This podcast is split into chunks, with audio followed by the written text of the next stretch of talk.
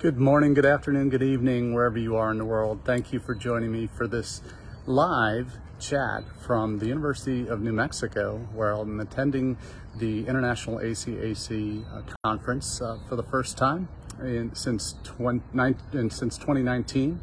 Uh, it's the first uh, International ACAC conference uh, that the University of New Mexico has actually been uh, wa- waiting to host since 2020 when it was called off due to the pandemic. Uh, today we're coming to you from the conference. It's uh, the first full day of the conference proper with uh, the first set of education sessions actually just underway. So we've stepped out from one of those to be able to do this live chat with you. Uh, today we're, we're talking about the conference on a number of different levels because uh, it's uh, one of the few returns to conference life for international educators in the last few months. Uh, we started seeing a little bit of that with uh, the ERC conference last December, uh, and that's obviously a very different uh, group uh, typically than uh, we're seeing here. we saw at um, NAFSA conference, obviously the largest international ed gathering each year in Denver at the end of May. Now, what we're doing now, and we're seeing today with this international ACAC community, for those not familiar, it's the um, International School College Counselors uh, from around the world uh, in the United States, but also 80 different countries from around the globe uh, that are gathering here at the University of New Mexico, along with university and college university representatives from uh, not only the United States but Canada, UK, um, and some, a very few other uh, institutions from around the world as well. So uh, this gathering is uh, strictly focused on undergraduate students, so students coming out of secondary school from these secondary schools around the around the world uh, where these college counselors are, and looking for university places. So this group is uh, a very tight knit group. Frankly, uh, it's one of the first professional organizations that I uh, got involved with back in my earliest days at Marquette University.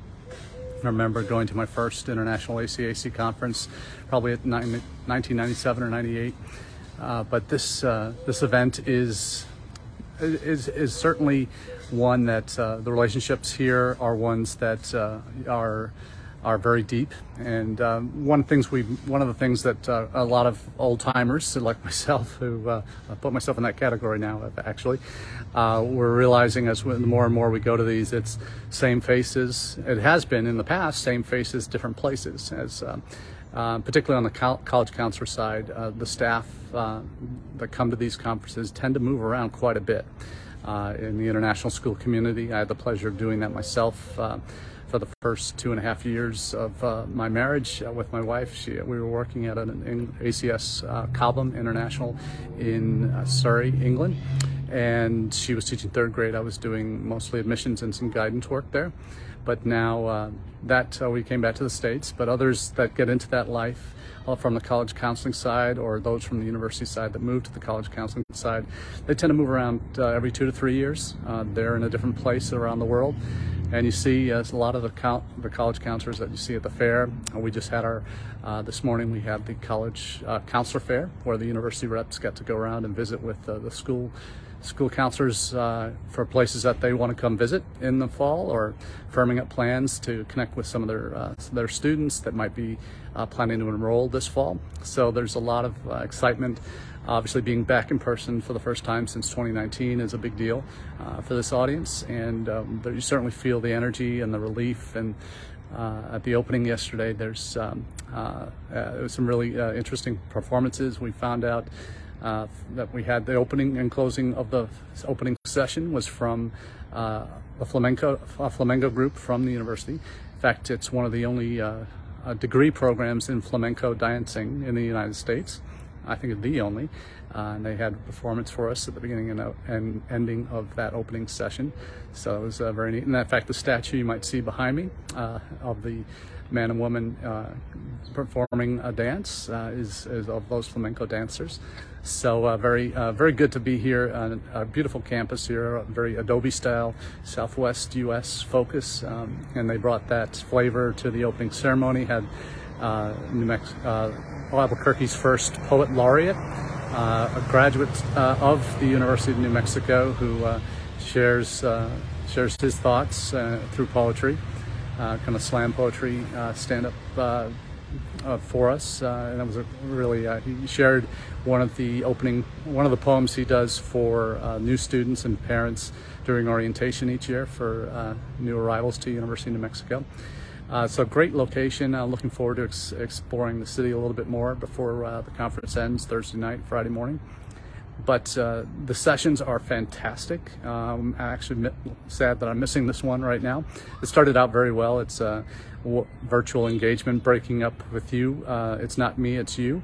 Or it's not you, it's me. What are the, some of the lessons learned through virtual engagement over the last last last two years of the pandemic? And so we've uh, uh, folks were posting, and it's uh, really engaging. In in fact, uh, there these this session is also all the sessions are being offered. Uh, education sessions are being offered um, virtually as well. And so there were a group of uh, 20, 25 people who were also connecting for this one particular session uh, that were contributing their thoughts on what the pandemic has taught them, lessons learned, positives and, and uh, negatives. So really encouraging to see uh, what's going on uh, in the industry and that uh, the shared frustrations of the past two years and the, and the success stories, frankly, uh, are really exciting to hear those results. Uh, for some institutions that uh, are not traveling yet, uh, that they're, they're still looking at virtual options for the, for the next year. So it's interesting to see what people are talking about on that front.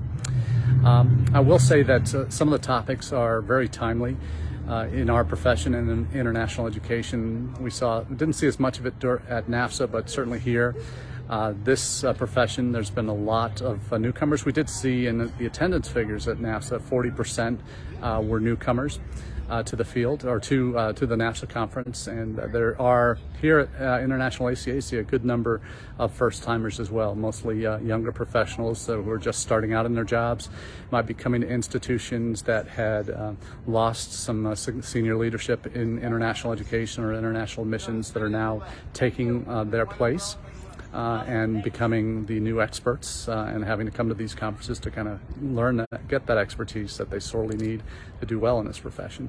So really encouraged to see uh, so many new faces. Uh, it's sad in one way that a lot of those senior leaders uh, are no longer attending, college counselors who retired, and that's just a natural part of the business. But certainly you see um, see a lot of new energy in the field, and as someone who's been coming to these for 20 plus years, it's uh, it's really uh, good to see that the in the industry, our profession is refreshing itself as it should. Uh, and that uh, some new talent is coming in uh, with some energy and enthusiasm to really take things to the next level.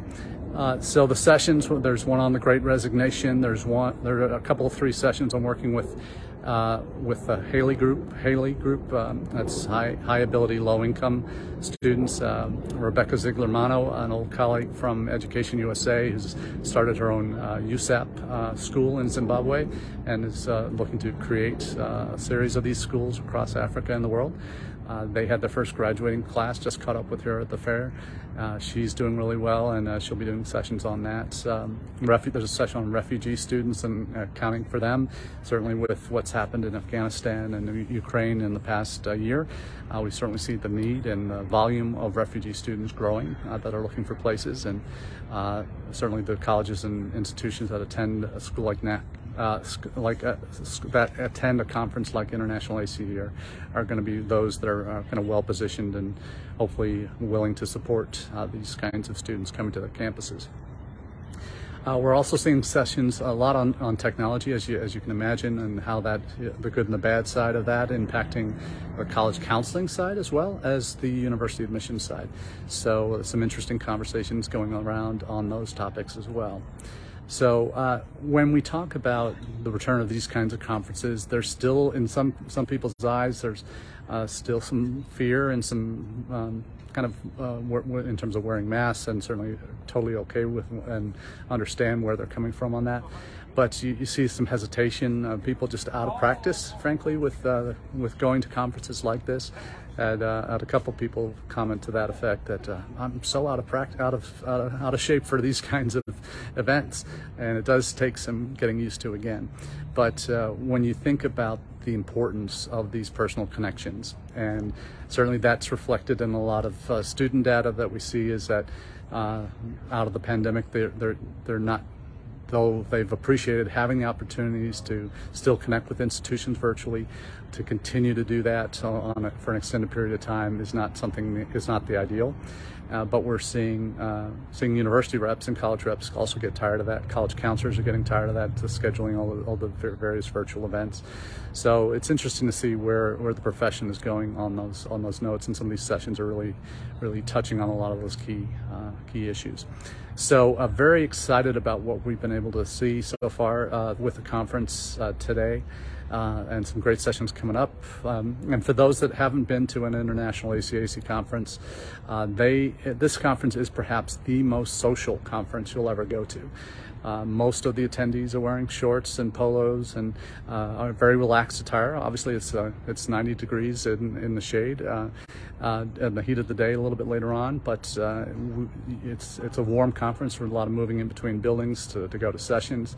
So we're seeing um, it's always been a relaxed conference since I've since I've been coming since the late 90s, and it continues to be that. and that that's that's important uh, thing to know and to appreciate about this event. And it's not all formal, uh, and, and, a lot of times you need to have those kind of informal conversations, and uh, those are some of the best you can have at these kind of uh, in-person events is those informal conversations. So, uh, what I've seen um, in talking to colleagues that are eager to get back out on the road, there's uh, still some travel travel frustrations in terms of flights. Uh, the ex- expense of some of these flights is is, is almost prohibitive, and certainly it's, it's probably going to limit uh, a lot of where institutions can go this fall.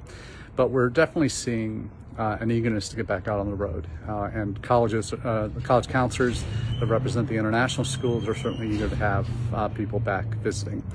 Uh, so we're, we'll, we're having, we'll have a few, few more conversations during the course of the next two days uh, with some of those college counselors and with the university reps that'll be hitting the road to help us um, with as we as we look to build uh, programs and strategies to, to continue to grow uh, and meet our future needs internationally.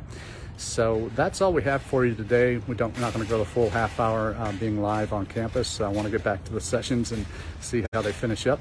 Uh, we're talking about the positive sides of technology and what, what it can bring for you. But uh, do wish you all the very best uh, in what you do, and hope that uh, you're able to to get to some of these virtual events or in-person events in the coming weeks and months.